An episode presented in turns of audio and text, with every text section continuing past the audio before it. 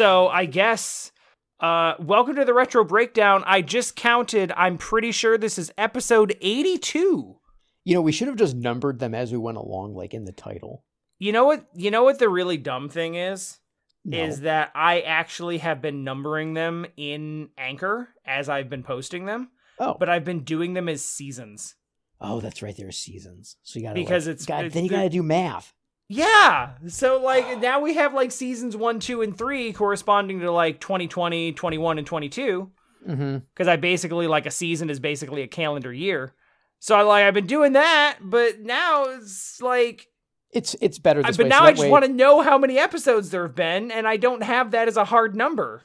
when- so I'm pretty we- sure this is episode 82. It's it works better this way because when we're, when we're super duper famous and huge and we're releasing our compilation DVD and Blu-ray spe- special, we can release them as seasons and and uh and they they can get their steelbook box sets of of of our recorded podcasts Yeah. that are free when online. that happens. when when all of that happens. That Yeah, it's- all it's of, on- it's all of that books. inevitability. it's we're, we're we're working on it behind the scenes. There's a lot we're working on behind the scenes. I'm not sure that steel books are one of those things. Did, have you ever have you ever uh, bought a steel book or did you did you have? Yeah, I've got a couple.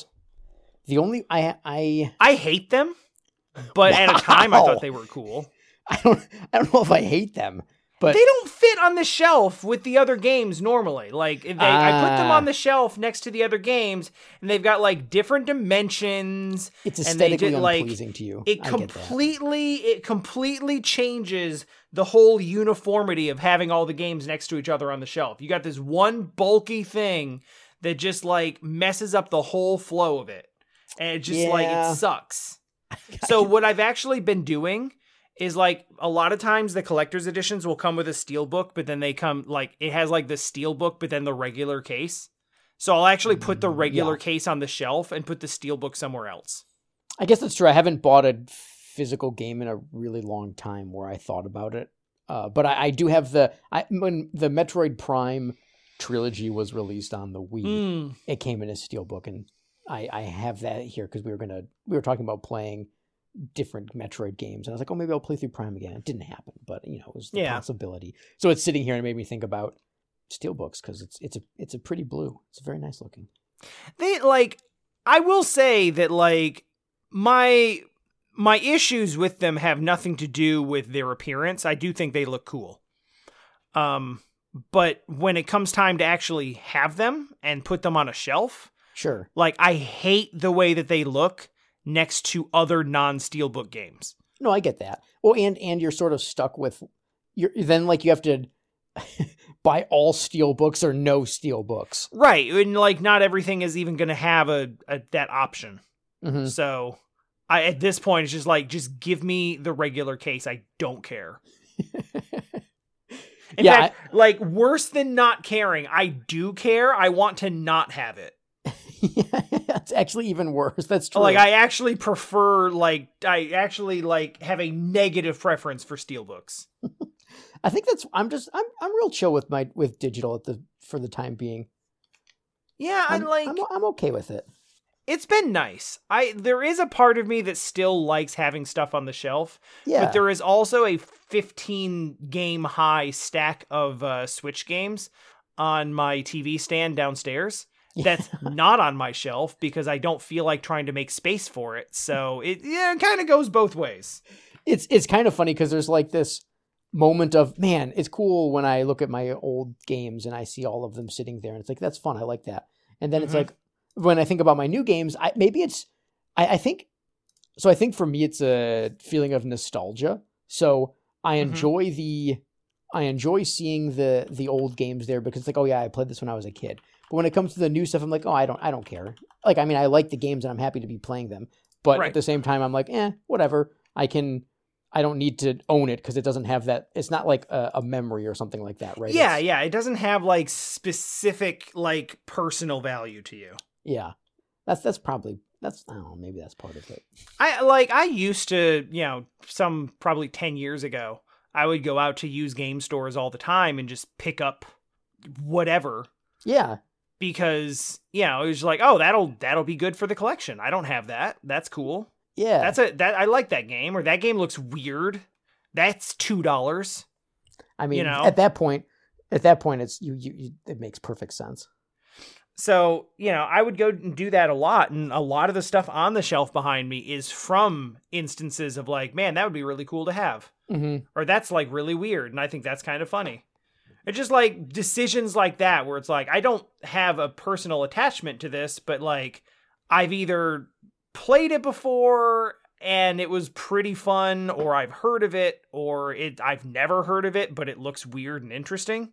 So like there's a bunch of games like that that I have no real personal attachment to, but they're just on the shelf for whatever reason. And eventually I stopped doing that because it was just like, yeah, there was a part of me that whenever I would go buy a game for like collecting purposes, Yeah. you know, it, first of all, I would never spend any decent amount of money. So it was always like weird bargain hunting.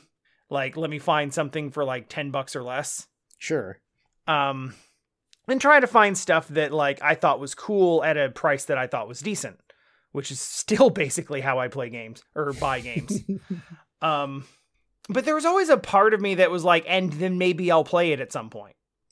Because like the, the idea was like these are games that I'm interested in playing at least on some level, and I mean I've been through that enough times at this point to understand I'm not going to play it. it will just. It's fine. It's just gonna be there. It's just gonna be there, but I'm I'm not I'm not gonna do anything with it. So I'm not going to spend money on stuff that I a don't have any personal attachment to. It's not going to make me happy to have it, and b I'm never going to actually play it. So it's it's literally just going to be a you know a shelf ornament that takes up space. and if that's not what I want to buy it for, for you know ten dollars or fifteen dollars or whatever it is, then I'm, I'm just I'm not gonna do that. I'm not gonna buy that. Yeah. So that I've it started to be like I stopped buying retro games for that reason because it was just like I don't really even I don't have that much more shelf space to take up and I don't particularly want to make more. So at this point it's like okay, I think the collection is big enough. Right. Right. And if there's something that pops its way into your collection that is exciting, then it will be there for you. Right. Like you know. Yeah, yeah. If, if someone gives you multiple copies of Bob, that's great. For instance, I don't know why something like that would happen. I don't know. Someone But- must really, someone must really appreciate your friendship. After all, after all, what kind of person would just randomly drop a collection of crappy old games on someone's doorstep without any context just because he wanted you to have it? I don't know who would do such a thing. I don't know. Maybe we'll find out in the second half of this podcast. Oh man. But yeah, like you were saying, that kind of bleeds over to how you think about new games too, right? Because you you you're not going to be getting um, what's it called, Elden Ring, which is the game that I thought for sure you'd you'd want to play right away just because you Oh, yeah, love FromSoftware. hmm So it's it's just kind of how you think about games in general in a way.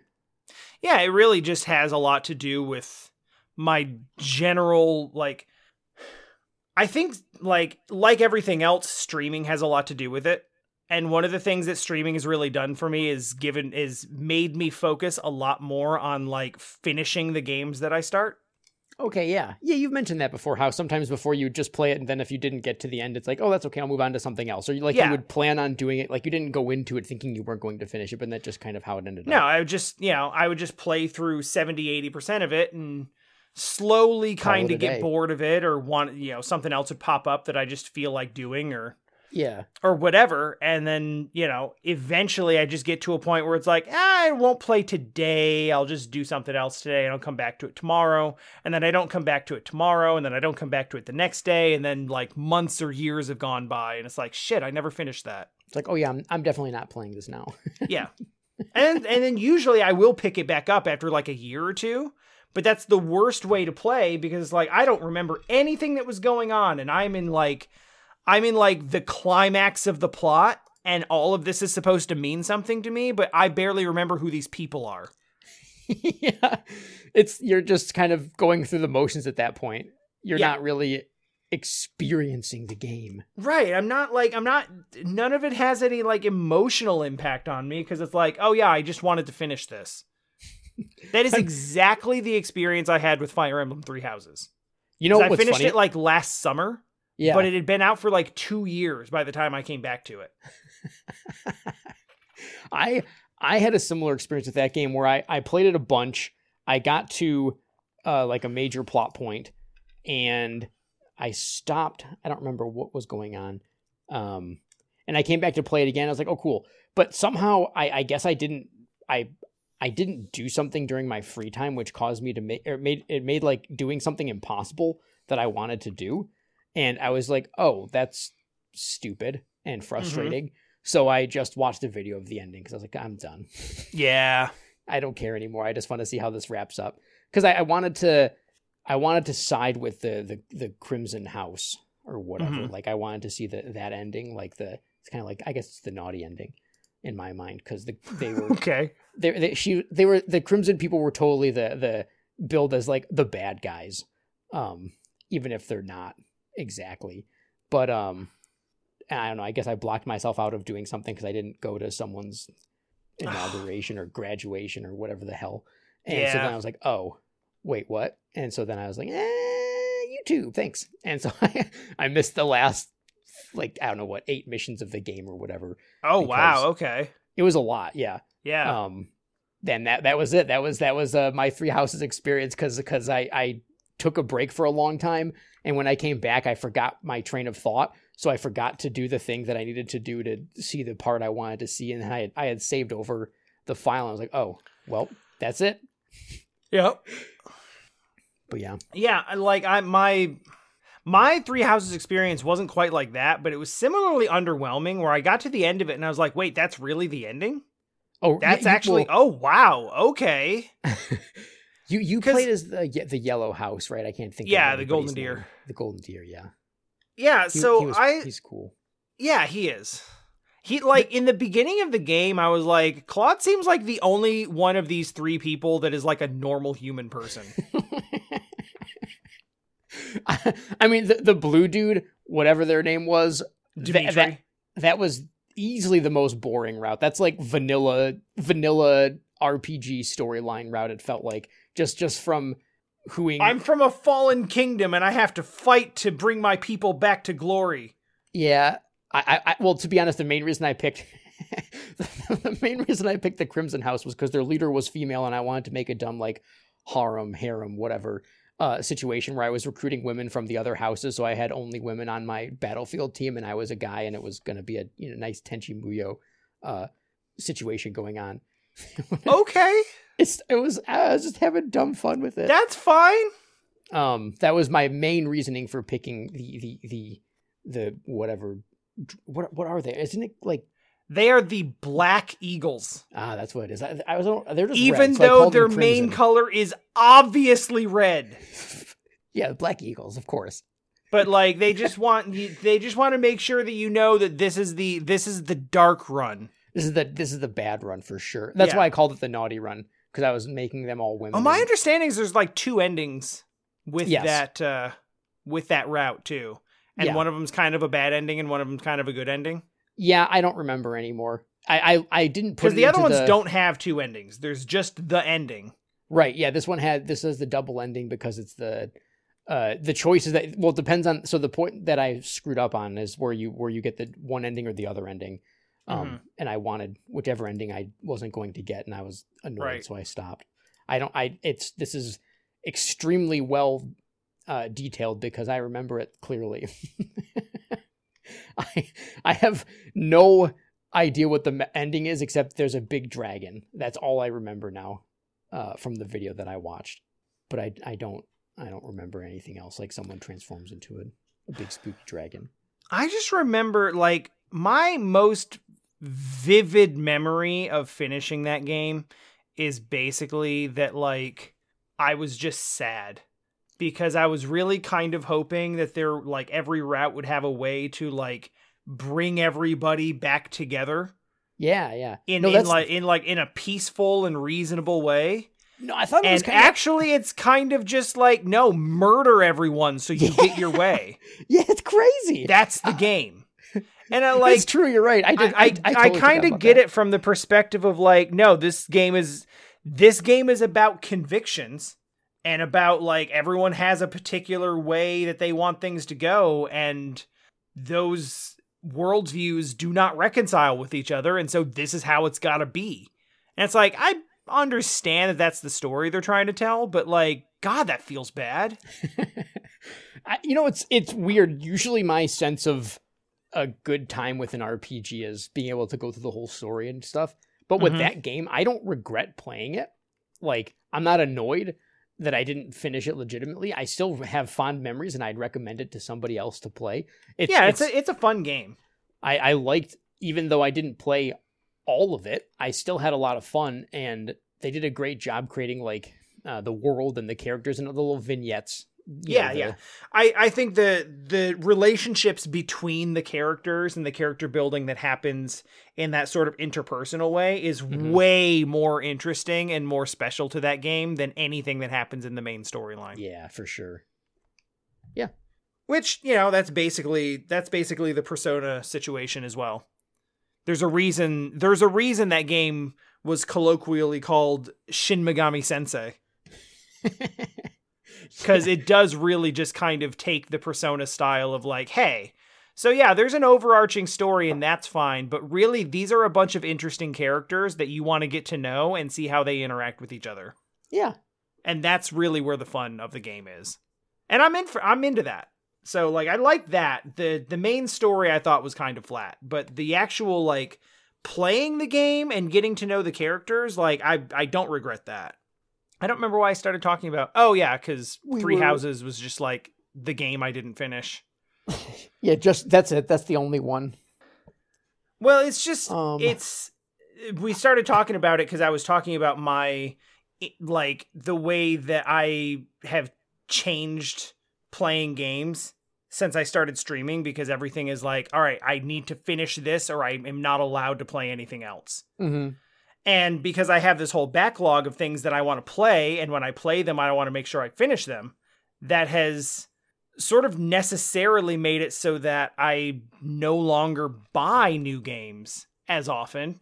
Because I'm like, well, yeah, I could play that, but I have this list of games that I've been really looking forward to that's just sitting on my shelf and or Steam library and I you know, I'm committed to playing them. I really want to do that. So why would I spend money on more games so they can sit on my shelf for 2 years? like I'll buy them when I feel like playing them Yeah, I think I and think not before. you you have a good idea when you're when you're looking at a game. If if you're buying this game to play it right away, then it makes sense to buy it.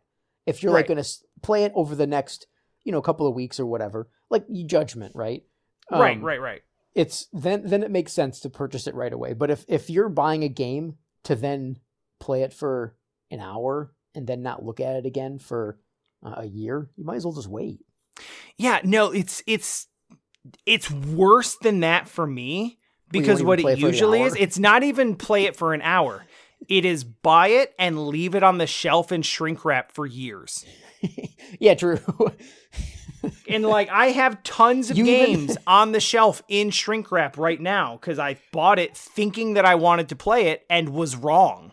it's it's now been one year since you've you had a poll where you were going to play a Dragon Quest game, Yep. and uh, I I don't know is that one still in the shrink wrap? It's still in the shrink it? wrap. You son of a bitch. that Yep. game, I love that game, And it's That's not a- even near the top of the list of backlog games. It's on the list, but it's not even like one of the top five on like, oh yeah, I really need to play this. Let me just say, being Of on, games that I own now. being on a list is is useless. If it's not at the top of your your list, it's Yes. never. You should just remove it from your list. You shouldn't Right. even have There is the game that you want to play, and then there's everything else. like the the idea of a backlog is for most people it's kind of pointless Because it kind of is. you're never going to get it's not like doing a chore where you can get the chore done because that list is never ending. I suppose you could think of it that way if you like, you know, doing dishes, I, I guess, where the dishes are always going to be there or laundry, but you at least can get them done for that moment. But your Right. backlog, you'll never, if if you're a person who talks about having a backlog at all, so if you if that thought has crossed your mind, you will probably never ever be under it or out of it, out from under it. like, like the I idea understood what you meant. it's it's gonna it's gonna be there looming forever. And maybe it's not negative. Some people don't use it as like a, a negative term. Like it, it depends on how you frame what the idea of your backlog is. It doesn't have to be a bad thing. Uh, but it's just sort of a funny term when chances are you're you're never going to dig through it anyways. Yeah. Yeah, it's it's just kind of like a source of stress cuz it's just like what it is is it's like it just sits there and it makes you feel guilt. Cuz it's like I need to play these but none of these are what I want to play right now and so like every time I don't play this I'm going to feel bad for not playing it even though like this other thing is the thing that's more interesting to me right now. And you should just do the thing that's more interesting to you at the time yeah but instead you, you like you're either going to not do the thing that you want to do because there's obligations for things that you feel like you should do instead with your leisure time. Yes your your obligation to play this this video game. Yeah. Or you're going to do the thing you want to do and then feel bad that you're not doing the other thing that you don't want to do as much. You know, I used to have that all the time when I was when I was trophy hunting and stuff. yeah Well, i can see that So I kind of stopped doing it about a year ago, but then I would go back to it, and it's really only been I don't know like four months now. But I, I gotta say, it's made playing games so much so much lighter, where mm-hmm. I don't care at all. Like, yeah sure, if I get the trophy, that's cool. If I don't, I don't care. Or I can play a game and stop playing it. Like I had this sense of obligation that I needed to play. Oh, I have to finish this game so I can then start this game, and then I can play this game. Oh, thank God, there's one I actually want to play coming out. You know what I mean? Like it was Yes. this really weird, and it wasn't even that I was playing bad games. Like I wasn't playing the, you know, the the really simple trophy games. They were legitimate, Right. real games. It's just that I felt like, oh, I should finish these Yeah. games so then I can have my hundred percent you have to profile. I don't know. 100% it before you get 1% in anything else Yeah, and I'm I I wonder if Nintendo will implement some sort of trophy system next. If they will finally I feel like if they break were into going it. to, they would have done it by now. Like it's not a new thing. Well, hold on a minute. We're talking about Nintendo. yeah, but like and this their is something online that's been platform. this is something that has been implemented in games since like 2006. Dean, they're effectively using like a com- like computer to computer connection for their online games. I know, but this isn't really an online thing. it's like a TCP/IP connection when you play Animal Crossing. like, like- Although I suppose in a sense it does sort of require like a centralized like Yeah, a they- they centralized account yeah, to keep track of all of your achievements between between games Wasn't and there- they honestly struggled to have any sort of centralized account system whatsoever until like a couple years ago and even still it's not really a yeah so you're right no that's true they So- could still do it So I think 2024 would be the year for Nintendo. It's about it's about 20 years after the inv- the start of achievements. So that would be around the time Nintendo's like, "Oh, hey, this this is interesting. What's this?" yeah This no isn't- that's you're right So there's a chance. I would agree with you. If if whatever the Switch 2 is does not have achievements or trophies or stars or whatever, then I think that Nintendo will never do it. And I I, I hope that they don't because I will get hooked into it again for sure. On a fresh, like a fresh, it's like the the the the the, the whole world's opened up and it's it's it's like, you know, the this that end of a movie where or you know, the end of Final Fantasy 7 where uh Red 13's children or if it's him or not, I don't have a clue. Where Midgar's uh, oh yeah yeah. the forested over and it's like oh my god there's endless possibilities. Nintendo Mhm. started making achievements. I always interpreted that ending as like the humans are gone so now everything's good. You know i don't think i don't think it's fair to say i i, I agree. I think that is kind of where they were going with that idea. But I, I would i don't want i don't want us to to have such a negative view of humans because not all of humanity is bad not not every aspect of humans. We're not we're not entirely the blight of the planet. No. No, we're not, but like at the same time like Final Fantasy 7 is an allegory for like you know, environmental disaster. yes, yeah, So yeah. I think that is that is and what they were. specifically man-made environmental disaster. Yeah, and if, so if it's that not, is definitely what they are going for. if and if that's not the the ending where all humans are gone, certainly it's only going to be like you know there's some small villages here and there, and the the the main At, at the very least, like the technology that's been killing the life stream is gone now. yeah yeah because wasn't it so like we've 700 we've, years later? we've all returned to our to our roots as a you know as a, a species more in tune with nature. yeah, it's it would be sad to think that humanity was wiped out since the ending of Final Fantasy VII. They stop every all the calamity and meteor and everything from happening. So then it's like, oh, what killed everybody? Hmm. That- that's sort of a sad thought that they that humanity was wiped out a few hundred years later for another reason entirely. yeah, I guess another I, I guess another interpretation of it is like you only really see Midgar, and Midgar is kind of like the source of all of the problems. that's what I pictured it as. Is that the problem? Like I didn't. I guess I didn't think of all of humankind being gone. Just the I just didn't see any of the characters, so I was Oh, just no, like, ca- well, I I, mean, it- guess well, everyone's gone because I obviously it's gone. like some after Earth disaster shit.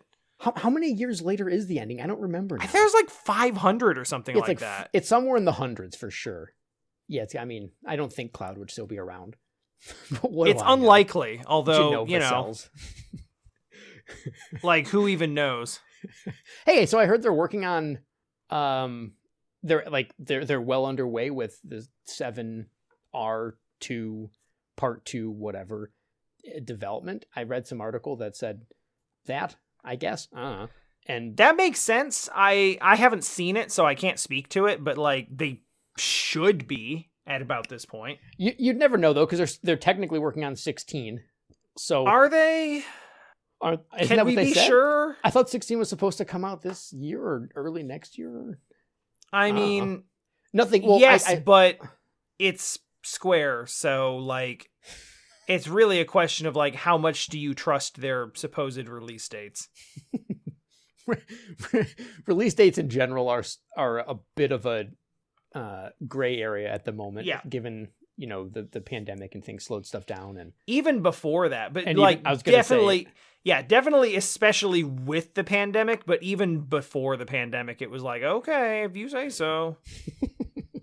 like Bethesda says that Starfield Starfield. Yeah, is coming out in like November of this year and I'm like, "Hmm, it's got to be 11 11.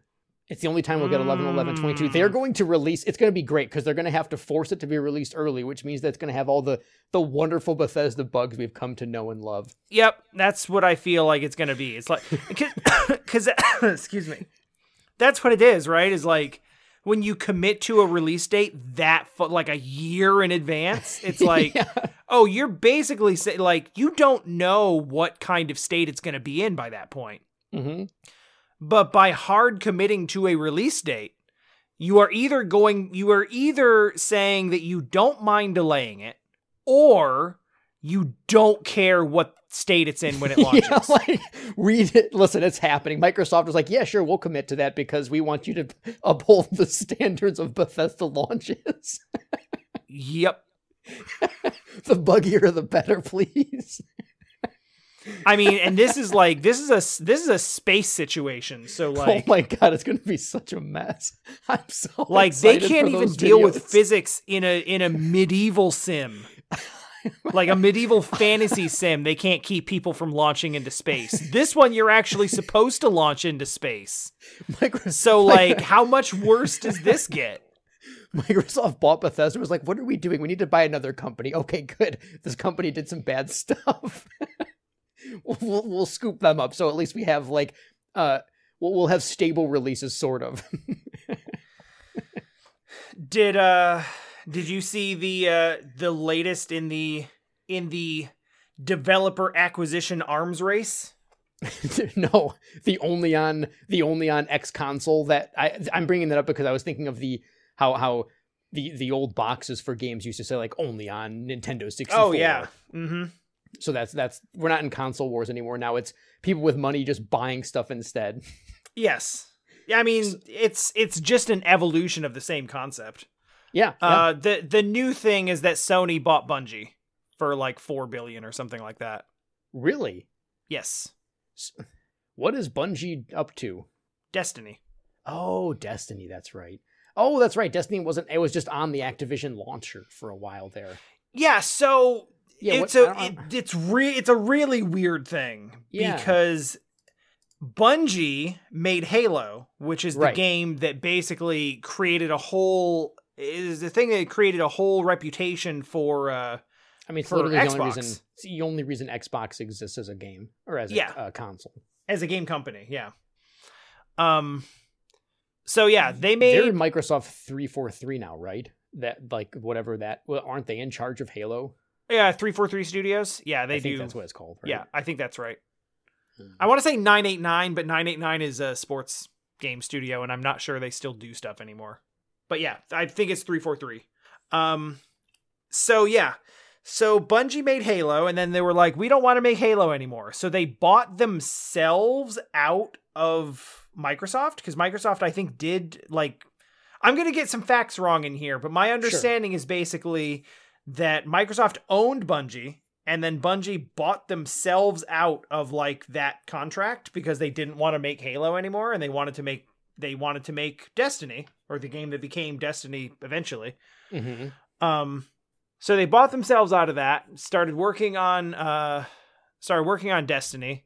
Um got in with Activision and I think Activision I don't know that Activision bought them, but they definitely had like an exclusivity type of for computers and stuff. yeah like a, sure. a sort of second party um publishing sort of deal with Yeah, they probably- activision where they were publishing destiny through activision and activision Well, it's was giving probably- them money and then they helped bought- servers and stuff too, like because Yeah. you know they would have all of that because of WoW and Diablo. yeah a lot of that infrastructure stuff Call um of Duty and stuff.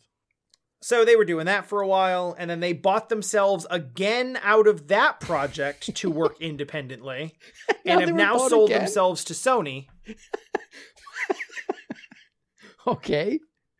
And it's like, so they keep trying to go independent and then being like, shit, we need money. Wow, this is hard. It is really hard. And then, I and wonder then, when they'll do like- that again. And then they, and then selling themselves again. And I don't know what, I don't know how to feel about that. Like, I feel like what is essentially happening is they just, they really want to work independently, but they just end up running out of money every time. Yeah. and then they're just like okay well i guess we need to work with a we need to work with a big company that can like give us a cash infusion again Mom, But it's- it's very much a um I've run out of money. i i feel like it's also very much just a symbolic gesture by sony because all the buzz has been about microsoft buying activision blizzard and how Sure. much power that gives them and so on and so forth And so Sony's like, all right, so we need to change the conversation to be like, and make an acquisition of our own so it doesn't look like, you know, Xbox is getting all the games. And so in doing so, like, they go after Bungie, who was previously owned by slash work worked exclusively with Microsoft and Activision. Yeah. So it's like they, you know, and did stuff for both of those companies that kind of that was well, I won't say they put Activision on the map because they most definitely did not, but they did kind of put Microsoft on the map with Halo with Halo. Yeah, for sure. So it is a it is a company that is very important to Microsoft's history and now it is under the umbrella of their competitor. I mean, I suppose that's like Rare was a really big deal for 64 and then Microsoft bought them and no one cares. Yeah, basically. Then I mean maybe 15 years later they made Sea of Thieves, which I guess has made some money. oh stuff. god, I forgot that was them. Yeah. Yep. I Um, super forgot that's that's who made Sea of Thieves. So I, I still don't think anyone really cares. I think it's done decent enough. I yeah, I I know I know of some people who play it, but it's not like you know, it's not something that like people talk about on a regular basis. It's just kind of there. Yeah, I mean, I'm a bad person to ask about this because if you were to say Destiny, I'm like, I don't. I'd shrug and be like, "That's neat. I never played it." I'm Yeah, not- so same. I'm not. I am not the person to ask about that style of game acquisition same. because I don't care.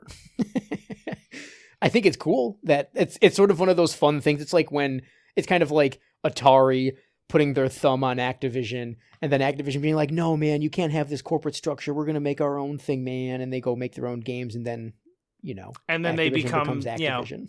they live a long, they live long enough to become the villain. Yeah, exactly.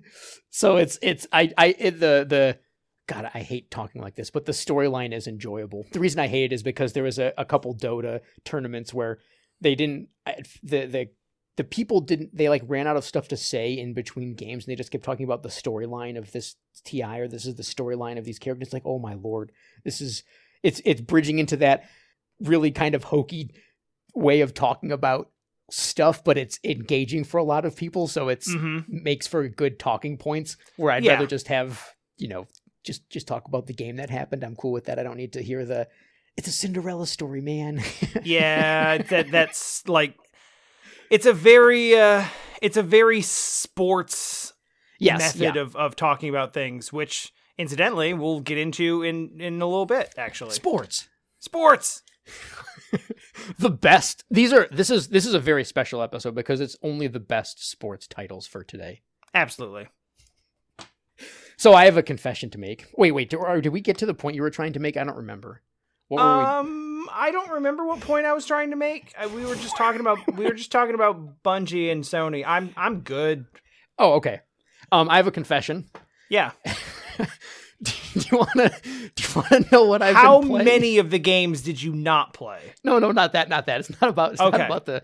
Uh, do you want to know what game I've been playing this week? You're gonna laugh. Um, sure.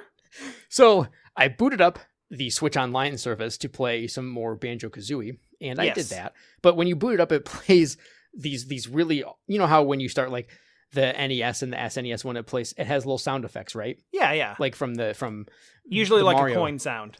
Yeah. So the the ones for the 64 online are Mario 64. And I was like, oh man, I love that sound effect. I'm gonna I'm gonna boot up Mario 64. And then I got like 50 stars. and and kept Play forever. I can't it's I just got 120 stars like two months ago. It's not fair because it's way more convenient than it's ever been. So Play forever. I'm good. I don't need to play this game again until it's a month later, okay? I'm good for a month. we were we did the 2020 like recap podcast and we were talking and we had the bad tiers that were like weirdly tilted towards uh towards replay value Yeah. and and you were like i don't know if i would make the i don't know if i would call this a play to play forever because like i don't know that i'd ever need to play this again and since you said that i think you've played it three times Well, I, I played it at Yeah, least yeah. twice I, at least 120 one more time, and now like going through just you know a casual 70 70 run. I mean, it helps that you can do a casual 70 run in like three hours at this point. yeah, yeah. You know, you just play for a little bit, and uh it's Mario 64. I um, I don't know. it's just always fun, man. It's just always fun. this. I, I suppose we'll talk about this at a later time, but I, I the swimming in Mario 64 is still better than Banjo Kazooie and by because because Banjo Kazooie has like these really big sweeping like it's either go way too slow or go way too fast and have no Yep. control, and Yeah. it's it's it's it's a, a frustrating two choice. And the, the hitboxes on the things you have to actually hit in the water are too small. yeah, they're very precise, or it's something I maybe I'm just bad at perception in in the Banjo Kazooie world, but I have a hard time hitting like the the the whatever it is that's the collectible in the water, and I'm like, oh my god, I'm gonna drown. Yeah, yeah. but Mario 64, what can I say? It's it's uh, it's it's it's still it's still it's still amazing. And It's I was good. wrong. Play I'm forever. happily I'm happily wrong. That I mean, that's that's fine. That's good. Like like being wrong about like, oh, I didn't think I would like I didn't think I would continue to enjoy this as much as I have is a that's a good way to be wrong. hmm for sure. Yeah, yeah. There's no, there is. well, it's never really embarrassing to be wrong exactly. Um, No. but No, but we, in- should, we in- should eliminate that stigma. Yeah, but it was it was I was more just happy than anything else. Be like, yep, yeah, I'm playing I'm playing some Mario 64 because it's not like I'd have to tell you that I'm doing this, but Yeah, no. I can't I can't resist I can't resist a good a good chuckle at myself when it comes to when it comes to trying to pretend like I'm not going to play Mario 64 again because I was just not in the mood for it when we did the podcast that day. Right. It's like today I don't feel like playing Mario 64 and you just extrapolated that into I will never feel like playing Mario 64 again. Usually I'm pretty good at objectively thinking about a topic or a thing, but that day I was like, nah, Mario 64, whatever. Yeah. Who even cares? Oh, that's fun. Thank you for sharing that. Do you want to talk about sports? yeah, sure. Let's let's dive right in. Let's talk about sports. Sports. Today today is a is a special episode. and I'll explain why after the sponsor break, but um we're going to go real quick through seven different games and we're going to just kind of forego telling you like about the basic mechanics of the game cuz they're sports. So if you know how the sport is played, Well, then you know how the game whoa, works. Whoa, that's a that's a an extreme assumption when it comes to these Jaleco sports titles, sir. Okay, yes, but I'm just saying, like, normally we're like, this is a platformer, and this is a, yeah, this is a platformer, or this is like a strategy type game, or this is, you know, this is what the general game looks like when you play it. And in this case, I'm like, okay, I think we can forego that and just be like, this is roughly baseball, and let we'll we'll talk about it within that understanding. Fair, yeah. So we'll Yeah, we'll see- do that so that we can get through, you know, seven games in a nor in the time that we normally take to talk about one. But first, sponsor. Sponsors. So anyway, sports. Sports. I need to preface this by saying, I think my opinions on the majority of these games are fairly invalid. Not because I don't enjoy arcade sports games, but because I really dislike baseball in general. That's So, like, fair. And this is baseball played- is literally more than 50% of what of what we played here. yeah, like I've I've never played a baseball video game. I didn't even play like the Mario Sluggers one. That would have been. I like Mario sports titles, and I was like, yeah, Yeah. That one's fun. I, I. I like that one a lot, but I actually probably would have enjoyed it just because Nintendo does. Did you play Wii Sports Baseball? Maybe once or twice, but I never really. That wasn't the one that I went to. It was always like tennis or. Uh, Yeah. I like bowling. boxing, bowling. Yeah, those were fun. Boxing was fun just because it was stupid and it didn't really matter what you did, but we like to pretend it did. It's true. Uh, I you could you could kind of you you could sort of get a yeah, you could do a couple things, but you didn't have to actually be standing. Or Oh no, definitely it was like sit in the chair and just kind of swing your arm over to the side. yeah. That was that was definitely. So that's fine. Um I I do want to talk about the differences between the different uh bases loaded titles. So to be clear, um let's bring this back to the beginning. It was about Okay. 2 or 3 weeks ago hmm that uh, I got a message from you on Discord that was like it said like check your front door and I was like are you here? Did you come for like an unannounced visit? What i- that's very ominous. What the hell is going on? And then I I like I was doing something else and I couldn't like I couldn't get up at the time, so I was like uh in, in a little bit. Yeah, it was. It was. It was like I think I remember you ended up getting the package, and then you, there was two there, and you're like, "Well, I can't. I can't open them right now because Yeah, one yeah, was, yeah. One was Jesse's, right? I think. Yeah.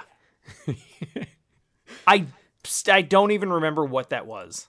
Well, I mean, because it wasn't. It wasn't as memorable as getting a Jaleco Sports Collection handheld. So Tom just randomly decided to buy me some crappy little like I I can't imagine you spent more than like 20 bucks on it. Yeah, something like that. Yeah. Um like little handheld pocket like pocket little Game Boy thing that's just like preloaded with 7 Jaleco NES sports titles. Real gems. And those games are bases loaded 1 through 4. Uh hoops Oh man, hoops, hoops. goal, the soccer game, Yeah. and of course. racket attack, Racket which attack, we which will is a and we will shooting talk game. about. we will talk about all of them in turn. But I was like, I hope you realize what you've done with this. I had not thought about this part of the the gift. I'm not gonna lie. I was like, you you literally dropped these on my doorstep. These are f- these are seven old like crappy Jaleco like Jaleco has such a weird mimetic uh reputation on our podcast because all of their games have been such garbage Mm-hmm. that it's just like it's just like Jaleco itself is just kind of a joke now.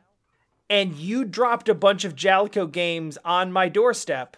So I was like, this is going on the podcast. I hope you understand what you have wrought. You have to play these, and we are doing a podcast on them. And so that podcast is what you are now listening to. So, um, Tom, I'm I I'm assuming that you played at least a portion of all of them. Yes, I did. Yeah, I booted them all up and played for a bit. Okay. I, I will say I, my favorite part about bases load or yeah bases loaded is that after one and two, three and four, you get to start with batting instead of pitching, and batting is more fun. yeah, I noticed that. Um, there's a lot of differences between one and two and three and four, but we'll get to that. Mhm. Um, so you booted them all up and played them for a little bit. I played all of them until such point as I could win one game, one full game. So you played the season of 130, which you can actually do, which is seriously impressive. No, one game. Yes, yes, thousands of hours were spent playing. Or in in the case of Racket Attack Tech no, actually no, I did play. I was gonna say I stopped at one set, but I actually didn't. I played a full match. That's impressive. Um so yeah, I uh so I my my like self-imposed challenge was like all right, so you can't really finish the game it aside from like playing like you said a full season which, Which, is, is, cool like that you can do. yeah what, what the heck? but I was like, once I've played the game and have learned it well enough where I can actually win a game reliably, um, I, I feel like I have played enough at that point to like understand its mechanics, so I can actually talk about it. Yeah, I think that's fair. So I did, and I have thoughts. So how do you want to do this? Do you want to do you want to run through all the? I feel like we got to do all the baseball ones in order, and then we can talk about the other ones. But we could start with the other ones first. No, that's, we can do baseball. I, I think in some ways the baseball the baseball games are honestly they're they're they're seriously impressive in terms of what they wanted to try and do. Yes. They're all extremely ambitious. Yeah, yeah, they really are. Like they they And, And they look- ambitious is a word that gets thrown around a lot on Cusa Grande. because because it's a it's a really good uh, it's a really good description for a game that is sort of trying to punch above its weight. yeah And it's like this is an NES game. Your your capabilities are limited. But you have really big plans for what you want this game to be and it ends up being bad because you are asking it to do too much and it ends up being confusing.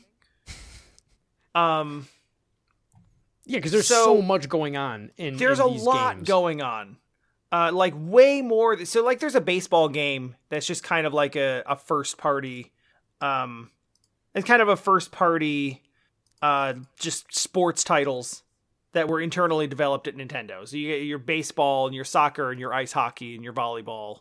and they're they're simple. Either Except for simple except for volleyball. Volleyball's a little more. volleyball is surprisingly complex, but There's a lot there. Yeah. Um, but yeah, like the baseball games are kind of simple. Uh, the, like the the NES game that is just called baseball is is pretty is much simpler than Bases Loaded, and that makes it better and worse. So Bases Loaded one is a very standard sort of. Uh, I mean, it's baseball. So like I, I said before, like I'm not going to describe what baseball is. It's a baseball game. Yeah. Here's the thing that that stands out to me the most in Bases Loaded one That is probably the slowest paced Oh my god. sports game I think I have ever seen in my life. Actually, the reason I stopped playing it is because a ball got hit to the field, and it's like these guys are just kind of trotting along, and I'm like, I'm just, this is not fun. The it's the the fielding is slow, the throws are slow, the pitching and batting is slow. Oh my god, you have to wait like 10 seconds between batters because it, it like every time it pops back up to the scoreboard. And it's like next up is this guy. Like it's really cinematic, and it feels kind of big and you know epic, but it just doesn't work in bases loaded one.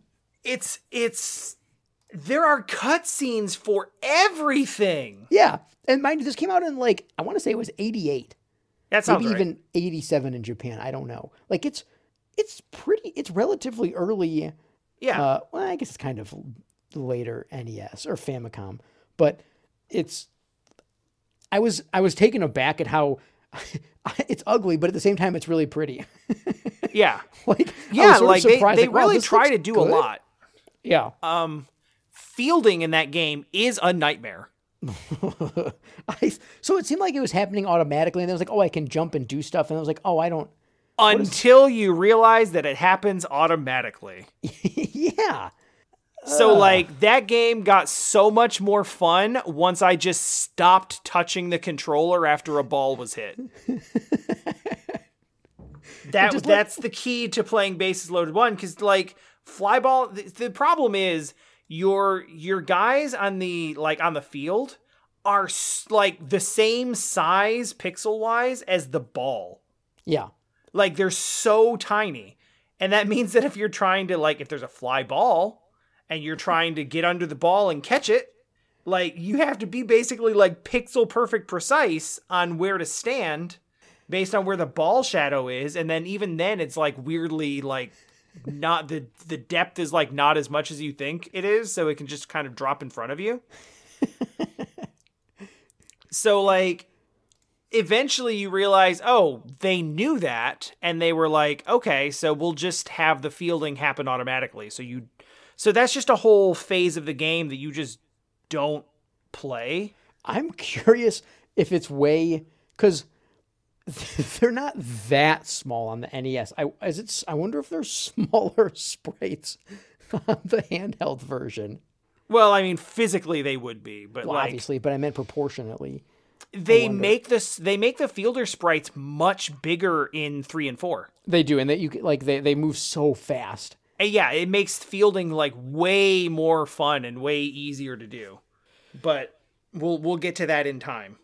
Um so yeah, the big takeaways for me for Bases Loaded 1 are like that game is miserable to play because it takes me like an hour to play one game. And I'm only actually playing for like a third of that time. Holy Which- cow!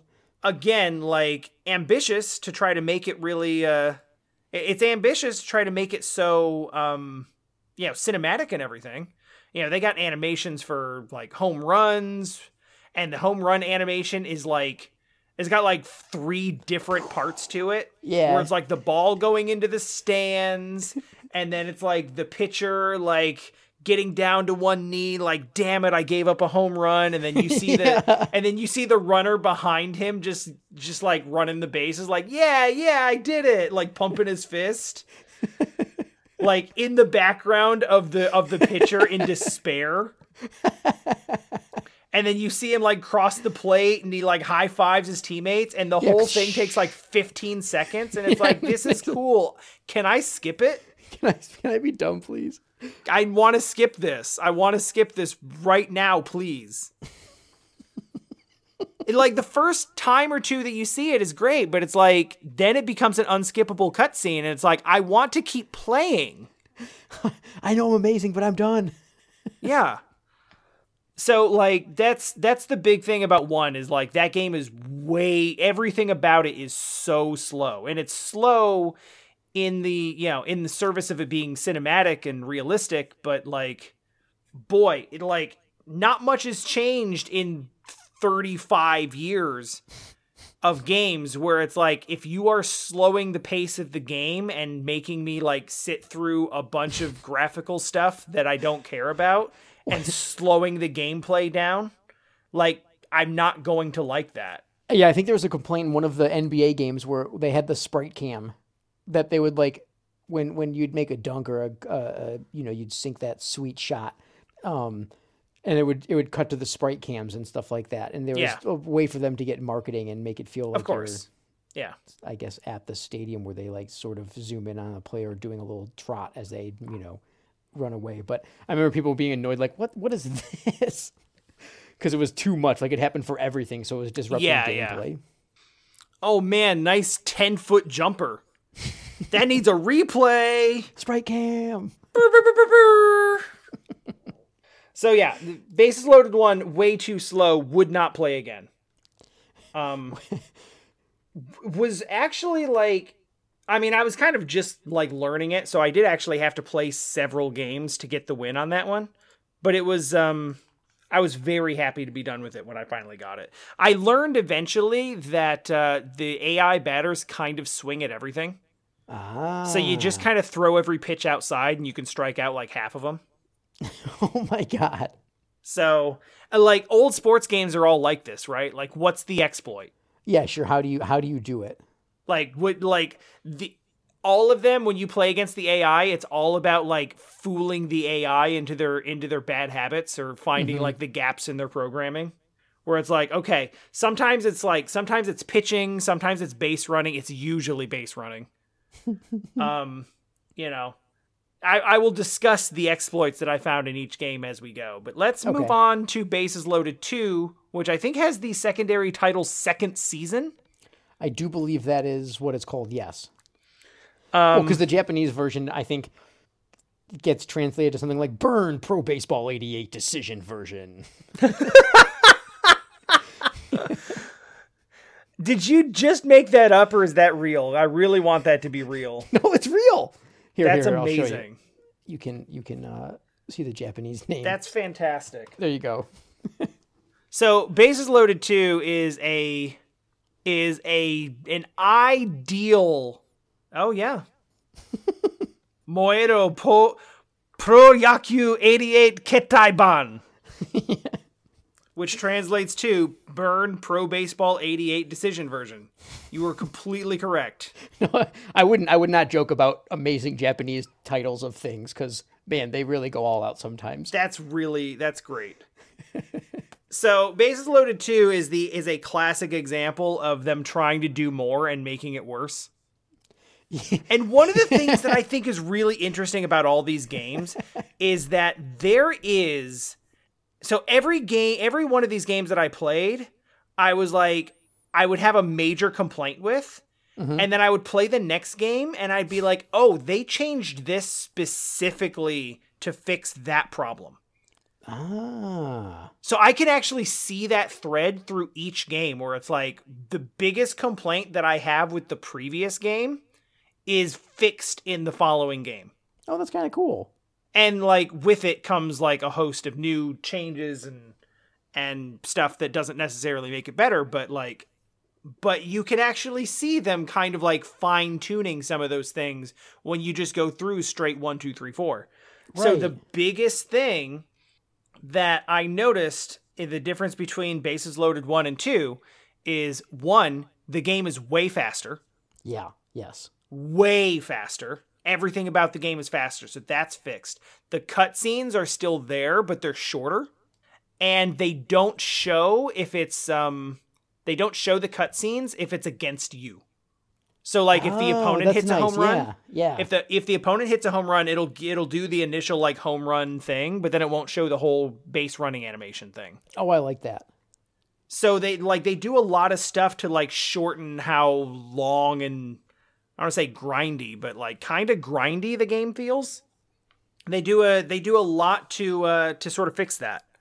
So that was the first thing I noticed is like, oh, this is immediately way better because clearly someone told them the game was too damn slow and they did something about it.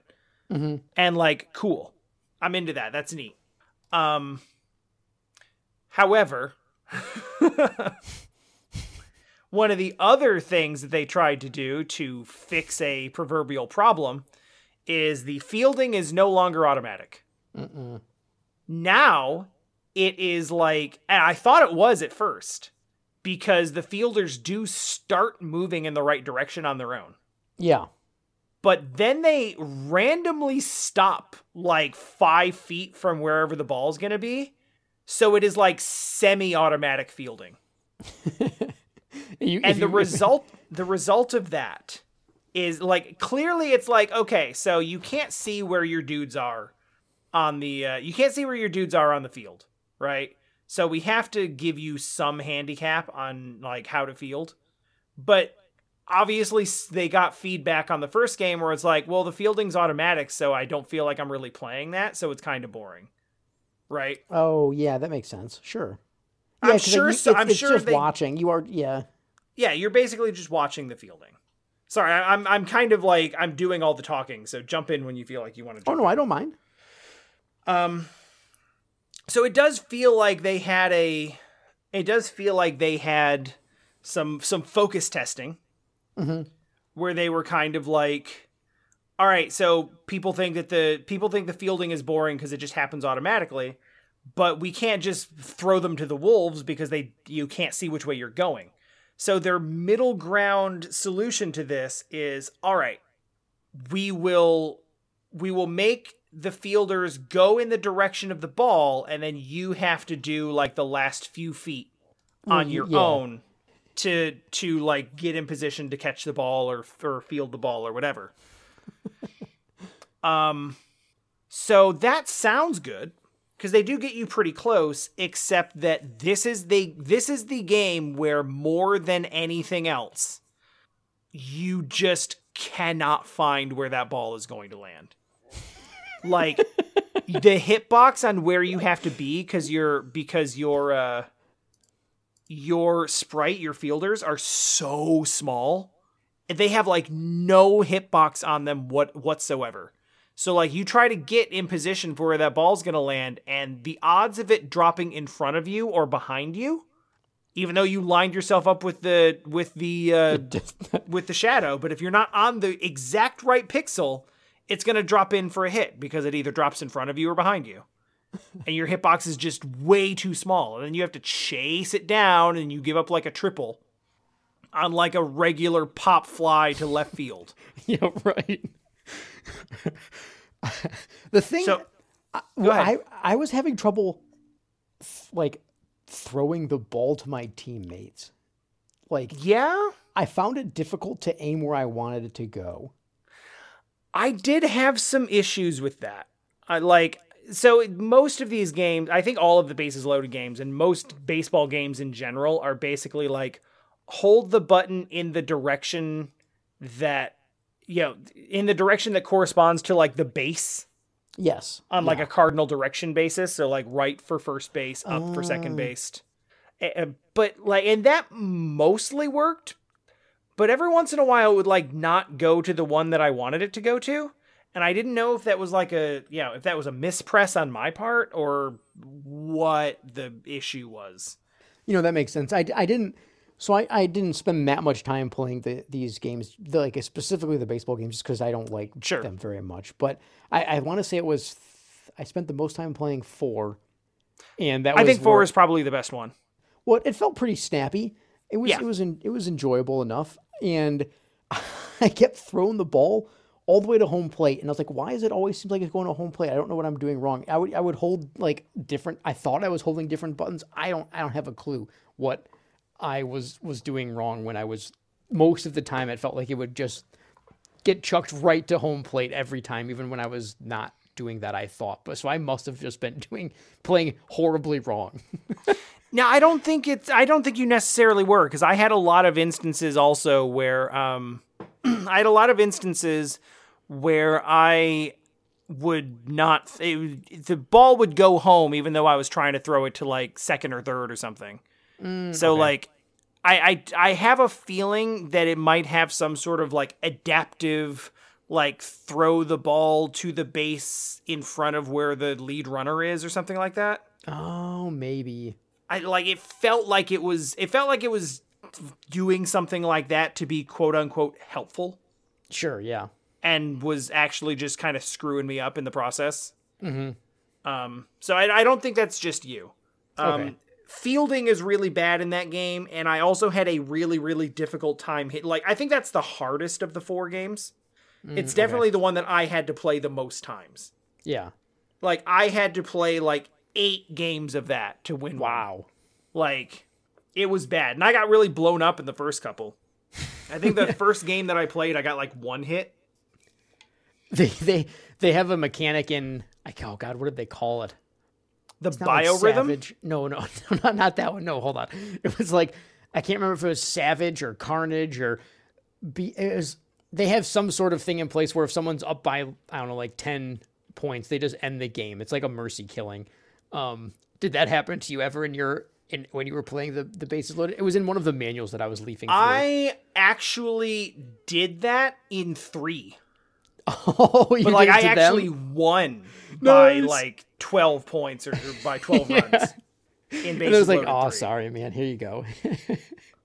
Um, no, so bases loaded two is my least favorite, and even though it fixes a lot of what was in what was in one, um, it the stuff that it tries to improve, it just no. yeah, please talk about biorhythms. I mean, I don't really understand. Like, so talking about like games that are way too ambitious but don't really have the ability to follow through on it. Yeah. Like the biorhythm thing is like I went to go change pitchers late in the game, and I get shown this weird like EKG line graph with the word biorhythm at the top, and it's showing me like all of my players like physical physical intelligence and sensitivity i think ratings. And so i my understanding of it is it's basically sort of a hot cold situation Yeah. where you you manage your players biorhythms so you can essentially like play whichever ones are you know on a hot streak or which ones are which ones are tired and which ones are I don't know yeah, it's, like it's just get, just uh, just playing really well or not playing very well. They throw a bunch of numbers, and I don't think the line graph is there to do anything except look cool. right. I think But it's, it's well. I think it's basically. I think it's supposed to be like a. I mean, I think that they do represent how that player might be doing in that instance. You know, Right, right, right. but it's not. I don't know if it matters beyond. Like, I don't know if you can like you know calm them down or. I think. I no, think I was- think it's just a matter of like you know. I think it's just a matter of which this dude's which worked up at the players are playing really well right now, and will have like a boost to their stats. What a badass thing to include in a video game from like 1989. yeah, it's really ambitious. And like, if I had doesn't work. played, if I had played more of it, I probably would have been more interested. But like, I I was like, okay, no, like I didn't know what all the numbers corresponded to, so I was like, okay, so like physical intelligence and sensitivity. I feel like I if I did some research into knowing what stats of these would actually be affected and in what way by these, you know, positive and negative numbers on the biorhythm page, I could use this. But Yeah. for now, I'm just going to assume like big number good, negative number bad.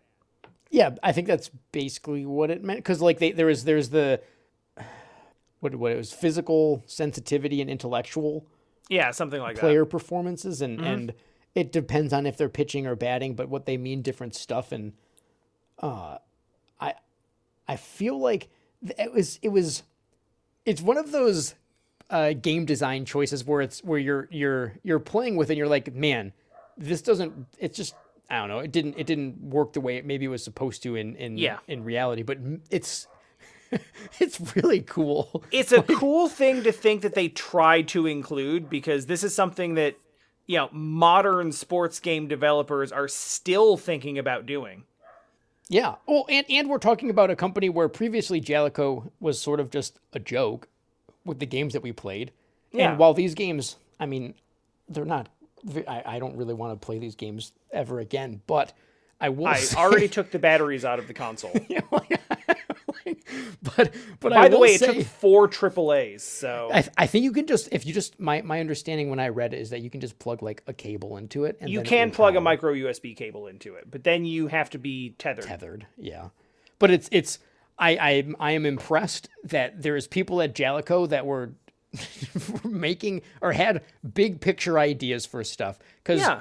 a lot of the, the the what we had played previously you're not so sure. I mean, I think I think there's a common thread through a lot of Jaleco games where like they have really big ideas for what they want these games to be and then just absolutely no ability to carry through on that vision. like I think Operation Logic Bomb is a game that like wants to be way bigger than it really can be. Does it? That I game- think it wants to be. I guess it wants to isn't, be. but it wants to be. God, that game. ugh. And that's kind of where I'm at with Bases Loaded too. Is like this game wants to be way bigger, but Mm-hmm. it just can't.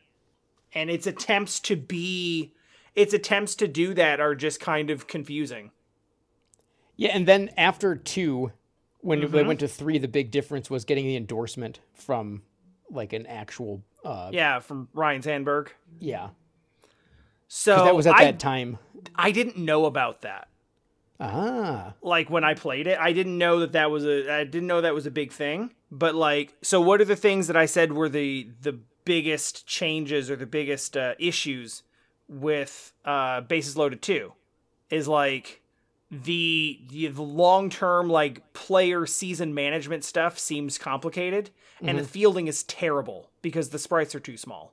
yeah. So what does Bases Loaded 2 do? Or 3? Bases Loaded 3 responds to that by making the fielding sprites way bigger. Yeah. Fielding is a hundred times better, and the season is now gone. yeah, now it's just about playing a perfect game. Yeah. So now they have this like now they have this system where it's like the whole like play the full season or play for the playoffs or the pennant or whatever. That's gone. That's eliminated from the game entirely. And now they have a system where they grade you on your performance based on like your individual actions within the game. And I don't assume you finished a full game. I but you not. actually get a full like score sheet. Yeah, I know it's you get you get like rated on one to a hundred, but you can get over a hundred if you do stuff. I don't know what Yeah. that is. I just there there are some things that like that you can get bonus points for but like it's one of those things where they it's a scoring system where they start you at 100 and then start oh, okay, and subtracting they deduct points. points. Gotcha. so it's like if you if you um yeah if you throw the ball away if you throw a wild pitch if you uh if you take a strikeout if you you know if you commit an error if you there's like 15 to 20 different things that are all like oh you messed up if you like pitch a walk Sure. if you give up more than a certain number of runs in one inning like all of these are like basically demerits right. and you're just like getting demerits for your mistakes throughout the game and then you can get a couple points back if you make like a diving catch or something mm, i don't i don't really know they call it it's just like the great play bonus and i don't really know what exactly that means The great play bonus.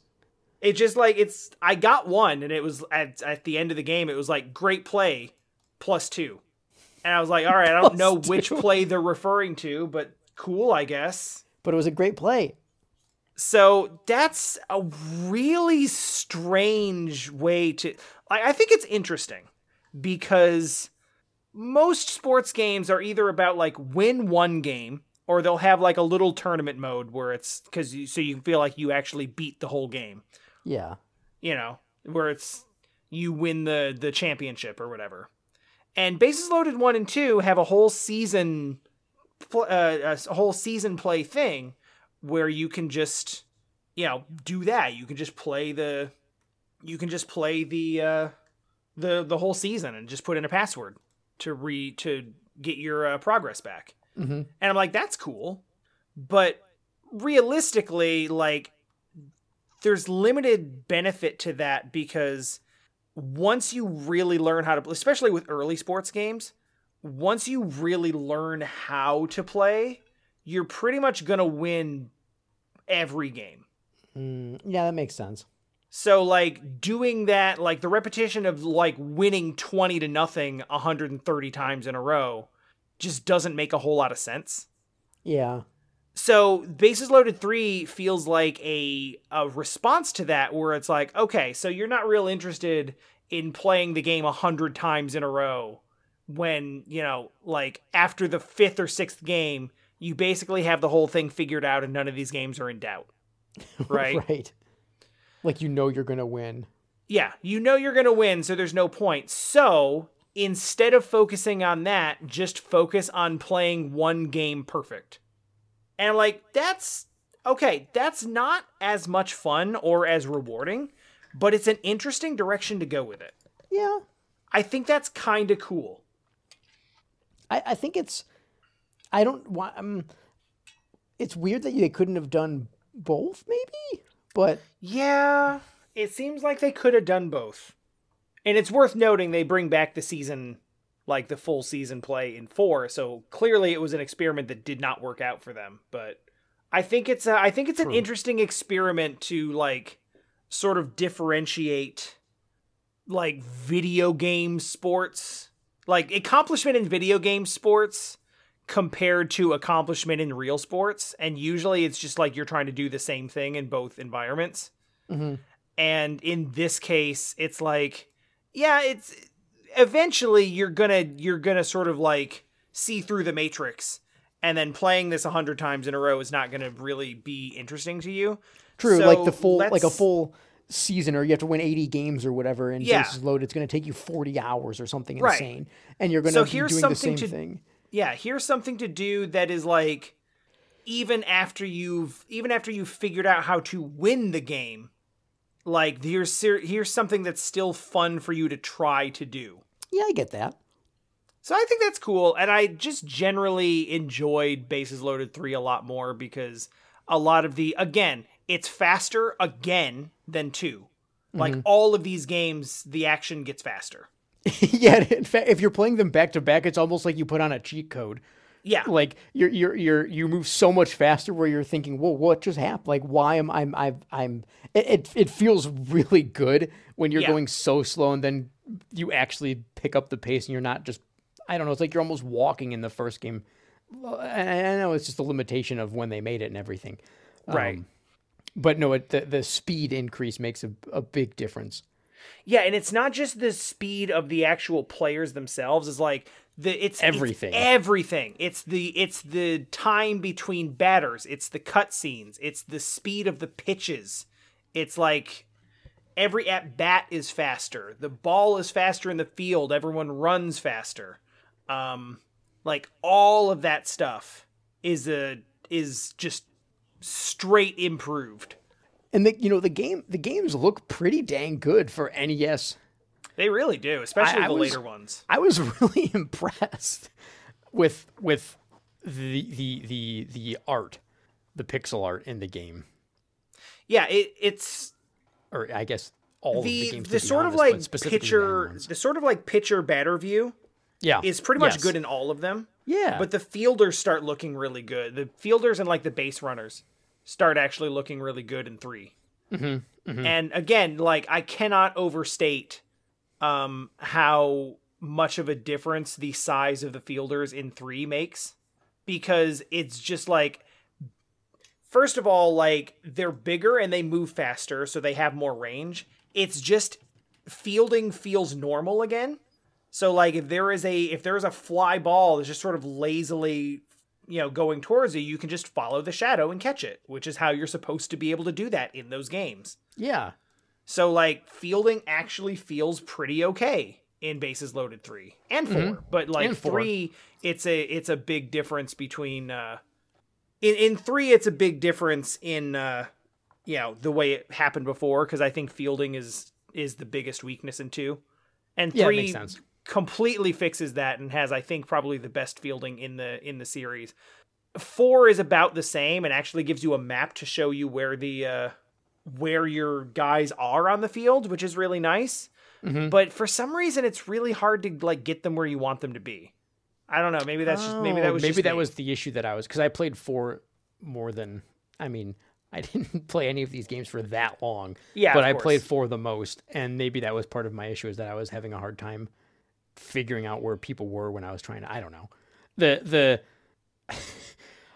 I th- I think so. These old sports titles, Mhm. uh, I enjoy playing them if I'm playing them cooperatively with someone on the sofa, where you're not dealing, where you're both laughing at the jankiness of it Yes. like and and we'll talk more about that with hoops and stuff where when you're playing against the AI it's for me it's not very fun because they do AI like early AI things, right? It doesn't Right. feel it's not that satisfying and sometimes they'll just literally sit on top of you and take the ball and you're like how did you even do that? This is a different Yeah, yeah, obviously yeah. hoops.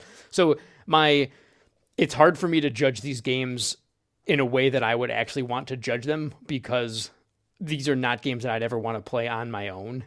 Right. Um, and baseball, the the bases loaded specifically, or is even harder because uh, I'm you know just not just not a, just not a big fan It's of not, uh, not in baseball. But I, I what I liked I it, the the my favorite part of playing these four games in a row is seeing the progression of game design. And, yeah, and, yeah, yeah. and how they're pushing the hardware to it's you know it's the same thing it's still the NES and or the Famicom and and what they're getting out of it is quite impressive when you go from the first one to the last one Mm-hmm. in terms of even even the like the team select screen and stuff like how it looks and Yeah. like the text that they use Yep. so it was really cool to see how a team of I'm going to guess it was probably like somewhere between 3 and 6 people that made all of these games right like this is a long time ago they don't have big yeah, that seems people. about right. Like no more than like ten or fifteen. I, I really doubt it was that many for at, at a company like Jaleco, right? Because Yeah. ten or fifteen would be like that's like what a like a you know first party, like you know an intent like a Mario uh, Super Mario World would have had that many people working on it. So a Jaleco game's gonna have less than that. Yeah, that's that makes sense. um, but the I, I liked seeing the progression of how how that changed and developed, and that I don't know if they actually had feedback from players or if it was just them playing it themselves. Like you can really tell that the bases loaded series was a passion project for these people. Like they they Yeah. genuinely wanted to make the best and most robust baseball experience at the time on the NES. or Yeah, they wanted to make it. Be- that's one of the things I think is most interesting about them is like you can t- you can feel them trying to make each one better than the last in very specific ways. Yes, yeah. I think that's super interesting. So like the first one is slow, so the second one is faster. The second one has bad fielding, so the third one has better fielding mm-hmm. and bigger sprites, so it's easier to control. Like all of the games get faster. The third one doesn't have a season mode, so the fourth one adds it back in in addition to the uh the like quality of life stuff that that uh that 3 adds. Like you can feel them all getting a little bit like a little bit better. Like two's a little overcomplicated, so three simplifies it somewhat. Yeah, yeah. Then- three was almost like a hold on, let's reset and go back to making a game. Yeah. that's a game, not not like a um a simulate or a simulation experience, like you know, like uh, football manager or something. Obviously, that Right, didn't right. then. But Two was also really, really difficult.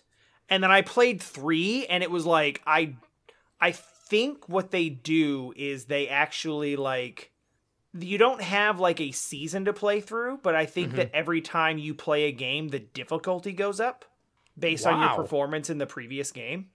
does, And I think that's I think that's partially what they use the the perfection score for.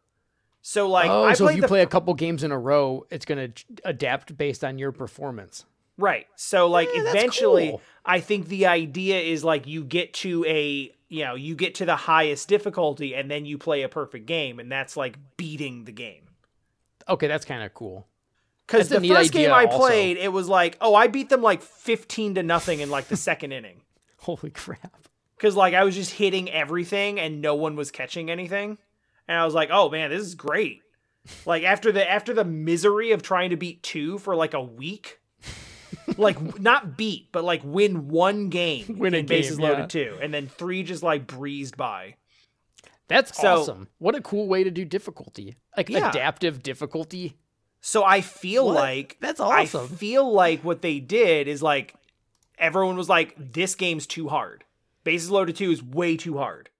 And like it's making people not like it. So they're like, "Okay, we'll we'll alter the difficulty." So everyone will start playing like baby easy difficulty as sort of like a as sort of a, a tuning match. Yeah. And then we will start doing adaptive difficulty and then your goal will be to get the your opposing team to the maximum difficulty and then still play a perfect game and win. Yeah, that's I mean it's it's kind of annoying to to have to do it every time you boot it up, but Right. the idea of it again pretty awesome. I did not realize that. That's that's I like that. That's a you know, we're always talking about games being accessible and that's sort of a, a an advanced way of thinking about accessibility, although obviously it would need fine tuning. But the, uh, Right, the idea right. behind it is kind of cool in terms of hey, if this is your level, this is what you'll be playing against. Yeah, again, ambitious. Yeah, ambitious and interest and interesting. Like I I think a lot of that is cool. And then uh, the only thing that I want to say about Bases Loaded 4 is that it has most of the stuff that's cool about 3 but brings the season stuff back and also there is literally a there's an animation for a fight.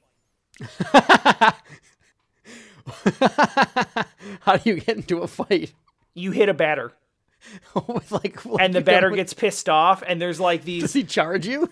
Yeah, there's like there's a there's a cut scene where it just shows like the angry face of the batter, and then the and then the pitcher stares him back down, and then it's like a big tussle. Hold on, I want to see if I can find that.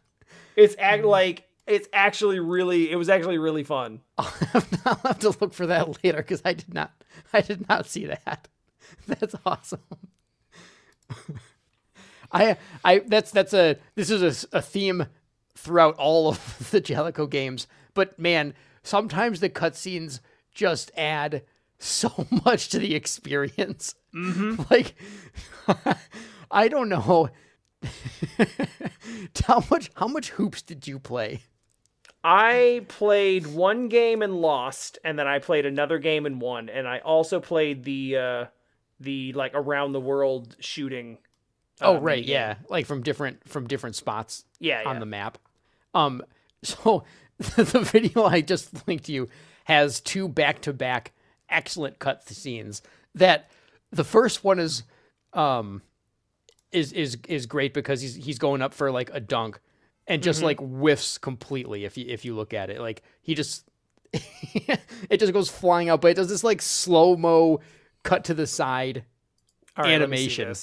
it's and then and then the, the, the opponent take gets the ball and goes to make his own shot. And this little dude because there's different variables or different characters at different heights he goes up to try to block the shot. And this guy was never ever going to block that shot but they Oh, still yeah. have the cutscene of him doing it. It those looks so cutscenes, th- those cutscenes that you are describing are like eighty percent of what my game of hoops looked like. it's so satisfying to see. I I okay, I don't know and I don't mean this in any way negative at all. Like it's this I'm not using this in a derogatory way, but hoops has to be the most like ghetto basketball game of all time. It it is Yeah, not yeah, not in like a like ghetto in like a jank, like just kind of thrown together. What the hell is happening kind of way.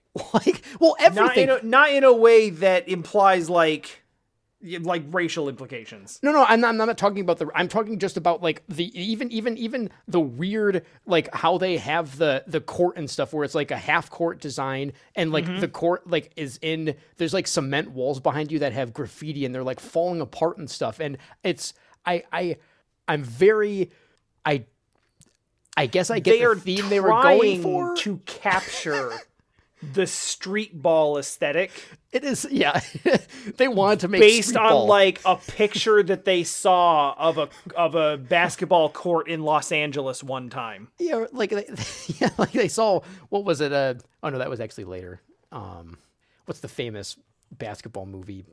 White men can't jump. Is that Yeah.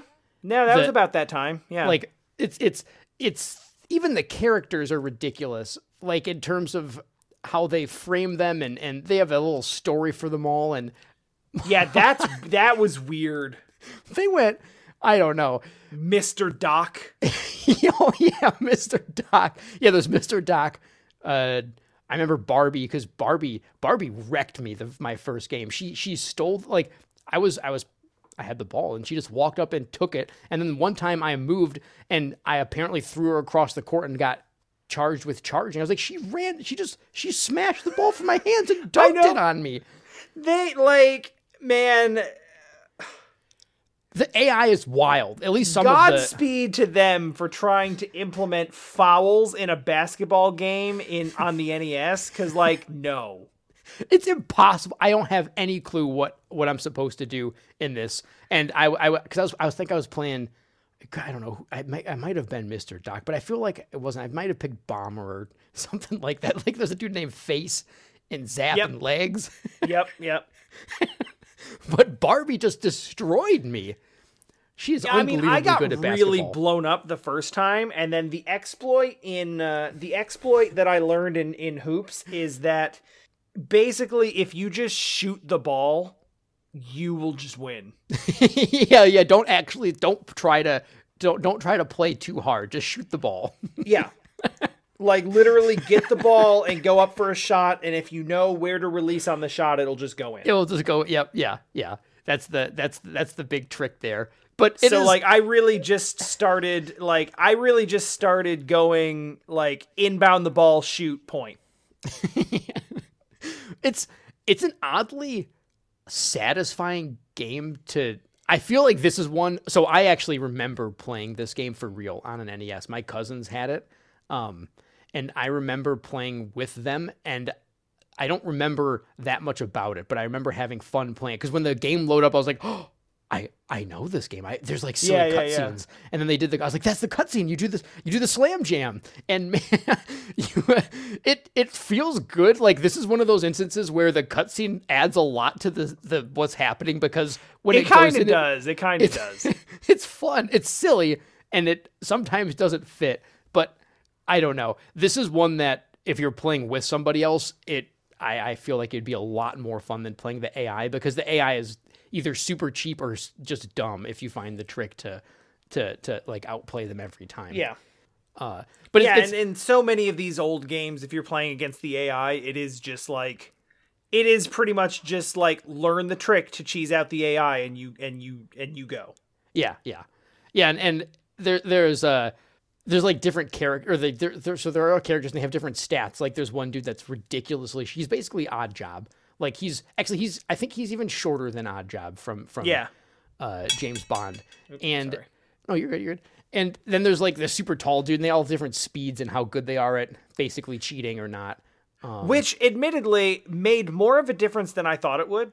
Yeah, it really like did. I was looking at that initially. I was like, "Oh yeah, I'm sure they all have different skills," and then they're like completely different body types and speeds, and I'm like, "Oh, this is they are actually so different as to be unbalanced. yeah, there's yeah, they really are actually unbalanced in a lot of ways. Um, and it's I don't have that much to say about hoops, but I I, I had the most fun playing hoops of the of the seven that I played. I think I would agree with that. It's either that or it's like one of the latter bases loaded games, three sure. or four. Yeah, it's hoops. Hoops was it was faster it was like fast paced. It's very I, I, short. Like to actually quick. play a game to ten. Like yeah, you just gotta go. And it's nice that there's like the one on one or the two on 2 mm-hmm. uh, play style, whichever one you feel like going for. And I don't know. I, I it's not really fair because I do this is the one that I had I you know I played it before so there's going to be a little bit of like oh my god I remember this so that kind of colors my like feelings about it, but I mm-hmm. genuinely mm-hmm. had a good time playing, even when the AI was being in- incredibly unfair in my first game when I didn't know what I was doing, and she literally was running at me, and I was getting fouled. like she was, it was effectively like she was jumping on my back, shoving me to the ground. They're like, "Whoa, buddy, don't be so rude there." hey, listen. If there's one thing that I know about the NBA as it is today, it's that running at someone and then falling on the floor is a great way to draw a foul every time. the worst like, part that's about accurate. I think I think the actual worst part about hoops is not that I saw this. I, I looked it up on the the VG Museum, but the ending, if you like win whatever the the winning like the tournament mode is for with a with a character, because they each have like their own ending sequence that they show. Uh, my my favorite though is is well the, well the worst one is Barbie because her her big claim to fame is that she married her college coach. Yeah, you've got like you've got like what? What is there like 10 characters, 8 characters in the game? Something like that, yeah. They're all men except for one. And the one who's not a man is named Barbie, and all of them go out to like have huge success. Like they go on to be basketball pros or they go on to, you know, be like millionaire scientists. And then you're like, and the lady got married She got yeah, to to her her college coach. Well, and and and she like she beat him. She beat him real bad and and one on one. But Yeah. she's she's married now, so well, you know, she's got, Yeah, she's so gotta, she's, gotta stay at home. so she's also successful in the way that we deem important. like, well, and I suppose the the the silly one was the scientist who he discovered how to turn iron into gold, but then then he lost the formula because he Yeah, has a messy sure. apartment. no, but the best one was Womp womp. yeah, because that was the last. That's the last like panel. So it was the it's supposed to be the lull. But they they they the first one they hit you with the the the meta there because Mr. Doc becomes a famous NBA star, and then g- works with Jaleco to promote their smash hit video game Hoops. Whoa, Yeah. Whoa. And it's like, whoa, dude, he, okay, he became you've famous time in Hoops. paradoxed. Yeah, that's that's pretty that's pretty hardcore, Jaleco. All right, so I think we can run through these last two pretty quick. Not that we need to, but I think we I think we can. Let's go even- with goal first. I was gonna say goal goal is not that interesting. It really isn't that interesting in either way. It's a Nope. perfectly passable soccer game with nothing interesting about it. I, I honestly have nothing to say about Goal other than yeah, I guess I'd rather honest, I'd rather just play the the like 1986 Nintendo soccer game. Yeah, it's like it's fine. Um, I, I think hoops and goal both suffer from the same issue of like when there is more than like two or three people in the same spot, who the hell has the ball and what's happening? Because it just becomes chaos until someone comes out with it, and you just kind of mash buttons and see what and see what kind of goes on. Well, and passing was really hard in Goal. Like, Yeah. because Yeah, it didn't. yeah, yeah. ca- you don't target a person exactly. You sort of hit the ball less hard, right? Like you kind of get it towards somebody. Like you can you can pass it towards a person, but it's if you just press the pass button and you don't see where you know because you can't see enough of the screen. This is a limitation of playing soccer games on an NES, Sure. because you can't see the field because Yeah, it's just absolutely. not designed that way. Um, it, it was it was fine. I, I have Yeah. honestly I have I have nothing to say one way or the other about goal. It was it was Yeah, it, it was just, like meh. It was probably one of the most perfectly passable and normal games in the whole bunch. yeah they didn't but do anything too crazy. didn't they didn't make try it to particularly good or special. right yeah because they, they didn't go over the top with trying to have it be like a simulation like Bases Loaded was doing or you know adding all these elements and stuff. It didn't have a a, a very unique aesthetic like hoops. Yeah, and it was it was just just soccer. It was just, hanging out. fine. Now, Racket Attack, Yeah. I've saved for last because Racket Attack might be the actual singular worst game I have ever sports game I have ever played. Talk about the weirdest perspectives changing.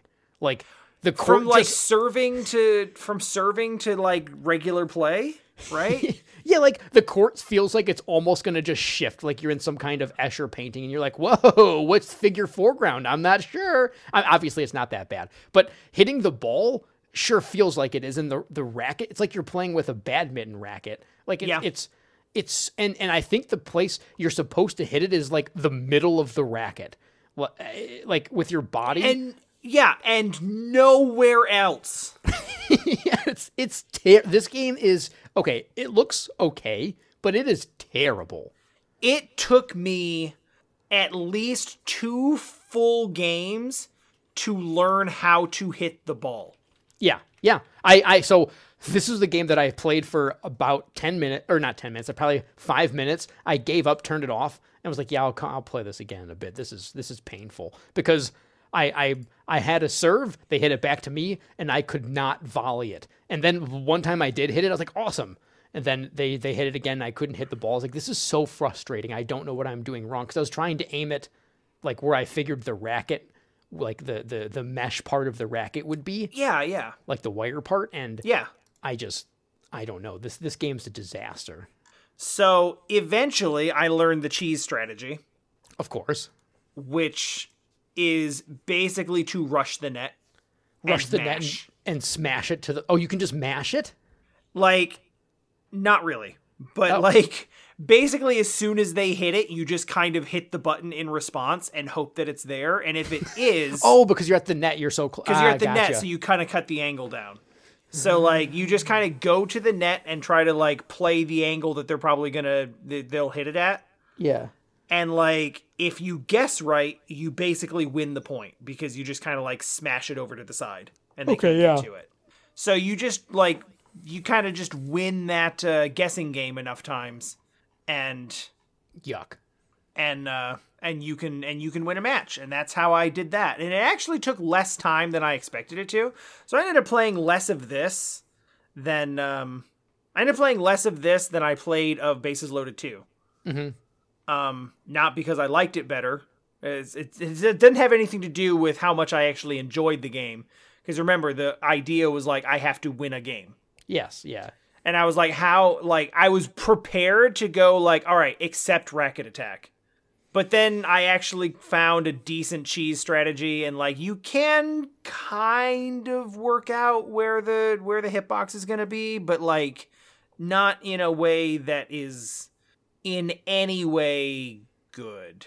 Yeah. Once once you get it's it is one of those things there. Once you're kind of aware of where you're supposed to hit, it's not as annoying as I'm making it sound. It just it No, it it's still not- really bad though. It doesn't feel good. Who who did you play as is the real question. Oh, I don't even actually remember. Oh, I, I couldn't I couldn't resist somebody named Broski. Oh, He just yeah, I looks so he just looked that. he looks so grumpy. Bro. It's I cool know the game late- that I won. I was playing the I was playing the the girls. I was gonna say, I think I, that's really cool that you there's like the the the female characters. There's like four female characters, and well, there's probably then eight. No, I think there's an characters or something. equal number of uh of male and female characters. Oh, okay, so there's eight and eight. Yeah, because you have to have like you can play like the the whole Oh yeah, yeah. Tour right, or right. whatever with both of them. Yeah, But you're I don't remember which one of them I played. And I you wanna- actually looked through the. Uh, this is the one where I actually went and looked at the uh, the instruction manual because I was so confused about what was going on, and like I assumed there was something I had to be missing. So I was like, let me just look up the instructions and see if like there's a is there a button? Like, what do the buttons do? Am I am I There's hitting the two? wrong button? yeah, right. so I wasn't, but I ended up reading through a good bit of the uh, a good bit of the manual and found out that all of the characters, like hoops, have like unique uh, you know, Attributes. attributes and are are better or worse at certain things. And I didn't play for long enough to actually feel that, and I don't know how much of a difference it makes, but that's supposedly a thing. Hey, what do you think the first sports game or games in general to have product placement are? Like, when do you think that started happening? Because this game does have the Wilson, uh, oh yeah, it like does. tennis rackets and balls, and like it's in the background. Like you see it all the time. Jaleco, then Wilson, and this came out in '88. I just wonder when Well, it, product placement started to happen in games. I so really there's product placement, but then there's like celebrity endorsement. Sure, celebrity endorsements became a thing, and that's And that that dates back to like Atari. yeah, but that's a little. have like I feel an like actual that's person's name on the on the game. yeah, like so and so's golf or whatever. Like I feel like yeah. that's that's a little different than good just old having Lee. Trevino's fighting golf. hey, you know, Racket Attack was came, did come out in '88, but do you do you know when it came out in Europe? Oh boy, I do not know. 1994. Yeah, I I was gonna say probably like the mid '90s based on the way you're asking, That is a. but I don't know why that would be a thing. some poor person, and I, I don't mean financially poor. I mean like I'm. Well, maybe I'm- now. Well, but I feel bad. Somebody out there got Racket Attack in 1994 for Christmas in Europe, or as a Did birthday they gift. though? I, Somebody someone did. must have. Somebody got this game, and they're like, "Oh, cool! I thought I was, thought I was gonna get like the Super Nintendo equivalent." Yeah, you thought.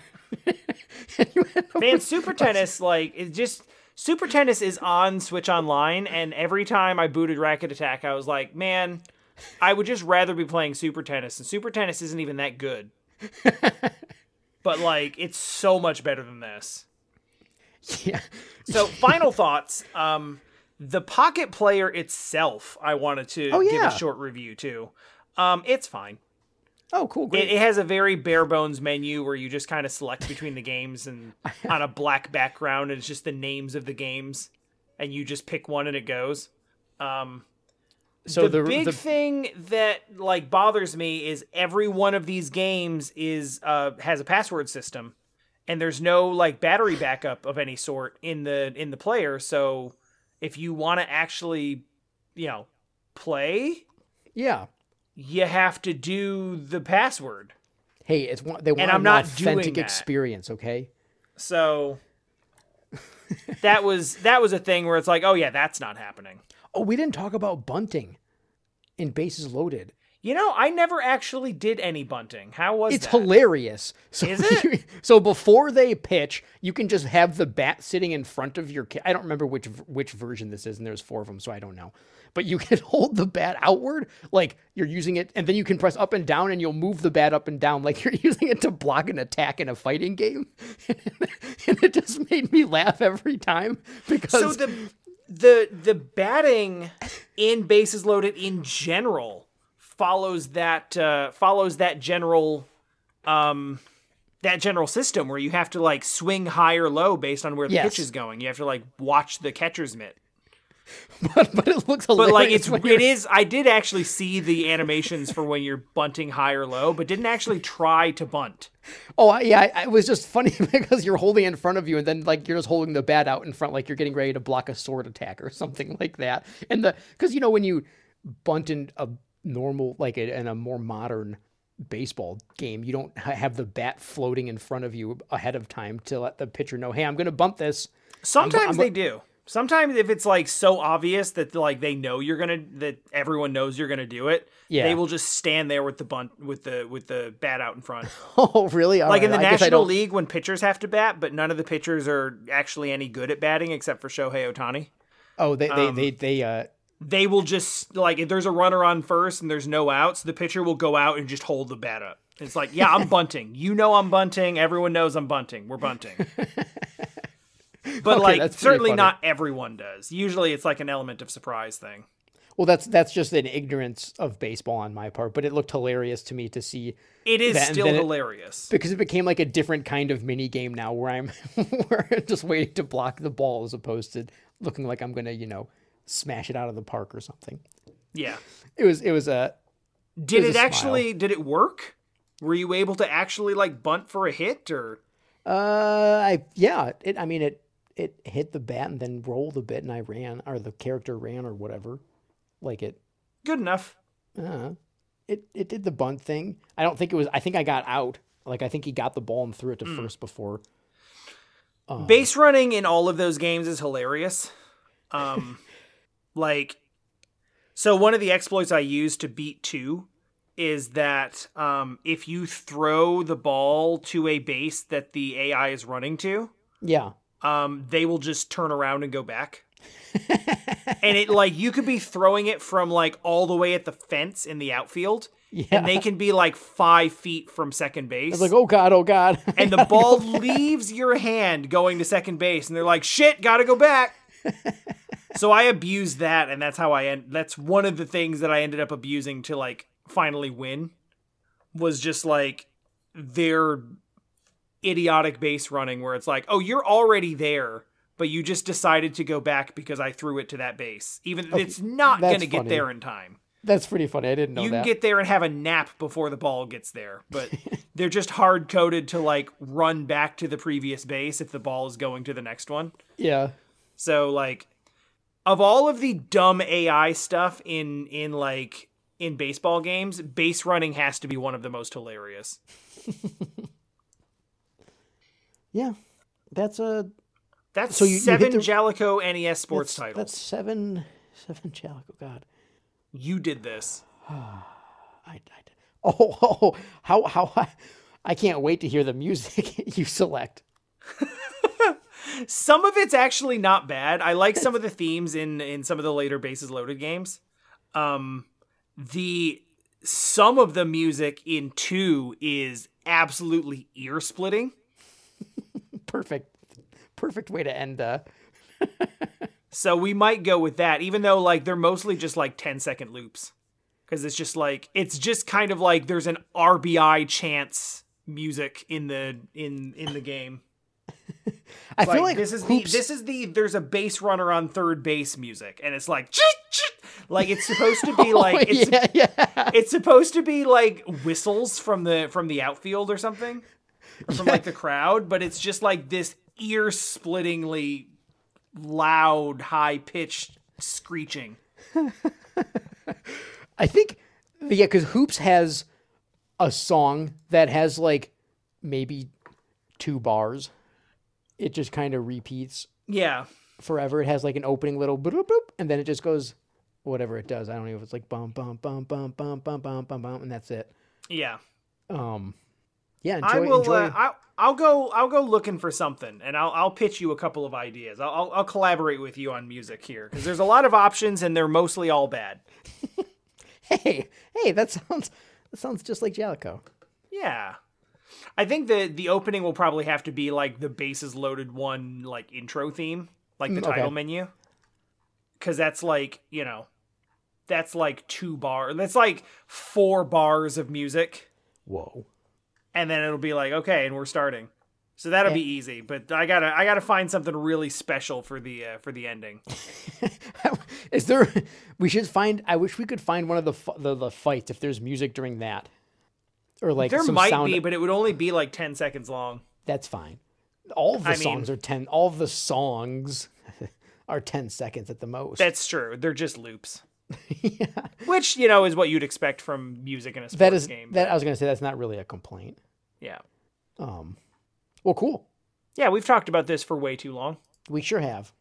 not like the, the podcast is a normal length but we've talked about these games for more uh, for longer than they deserve Yeah, I'll think twice about gifting um anything to you, sir. that's the last time i give you something